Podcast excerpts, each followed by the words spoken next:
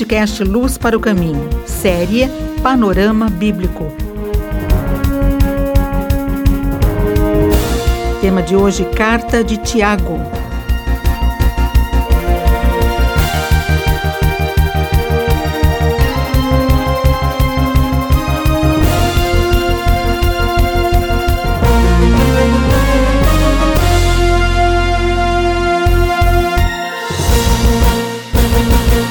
Nós estamos conversando sobre panorama bíblico e hoje eu quero tratar da carta de Tiago.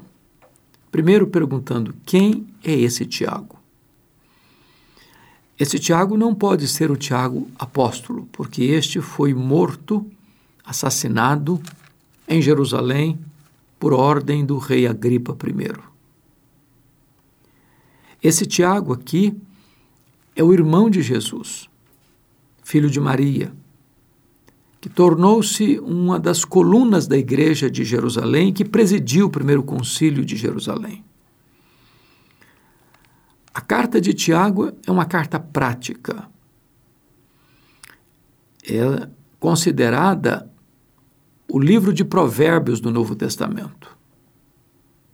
Em virtude de ser uma carta prática, Lutero chegou a ter dificuldade em aceitar a sua canonicidade, chamando-a de uma carta de palha, por não ter entendido bem o capítulo 2, achando que Tiago está batendo cabeça com Paulo. Não.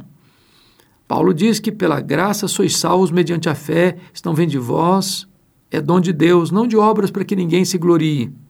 E Tiago vai dizer que a fé sem as obras é morta. Não há não, nenhuma contradição entre Paulo e Tiago. Paulo está tratando da causa da salvação e dizendo que é só pela fé. Tiago está olhando a evidência da verdadeira fé e diz: a verdadeira fé é vista pelas obras. Um olha a causa, o outro a consequência. Os dois não se contradizem, se complementam. Nesta carta de Tiago, Paulo trata de tantos assuntos práticos da vida cristã, como a sabedoria, a questão da língua, a questão das contendas, a questão do amor do dinheiro, a questão da oração pelos enfermos, a questão da eficácia da oração. Eu vou me deter um pouquinho no capítulo 2, no capítulo 1, versos 2 e 3. Paulo diz assim: Meus irmãos, Tende por motivo de toda alegria o passardes por várias provações, sabendo que a provação da vossa fé, uma vez confirmada, produz perseverança.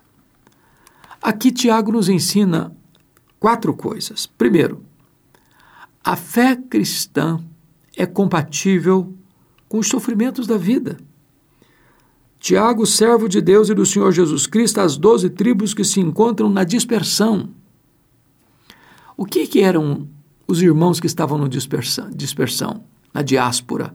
Gente que tinha perdido suas propriedades, suas casas, suas terras. Gente estava sendo banida de casa por causa da sua fé em Cristo. Segundo, ele diz que essas provações são variadas, por várias provações. A ideia aqui é de provações multicoloridas, é a palavra grega poikilos, de onde vem a nossa palavra policromática. As provações são variadas. As provações, mais do que isso, elas são passageiras. Paulo diz: o passardes por várias provações e não o ficardes nas várias provações. Elas vão passar. Calma. Calma. Os problemas são passageiros, as lutas são passageiras, as aflições são passageiras, as provações são passageiras. Porque Tiago diz assim: é, o passardes por várias provações, não o ficardes. Você está passando. Tem gente que passa com a velocidade do avião supersônico, outro passa com a velocidade de um carro de corrida, outro passa como um corredor veloz, outro passa apenas a passos lentos, outro vai se arrastando. Mas as provações vão passar. Mas finalmente, as provações são pedagógicas. O texto diz que é, uma vez confirmada a vossa fé, a provação produz perseverança. Ou seja, Nada acontece na sua vida por acaso, nem sem propósito. Deus tem um propósito em tudo: tornar você um crente maduro, tornar você um crente frutífero, tornar você uma pessoa parecida com Jesus. Você ouviu o podcast Luz para o Caminho com Hernandes Dias Lopes.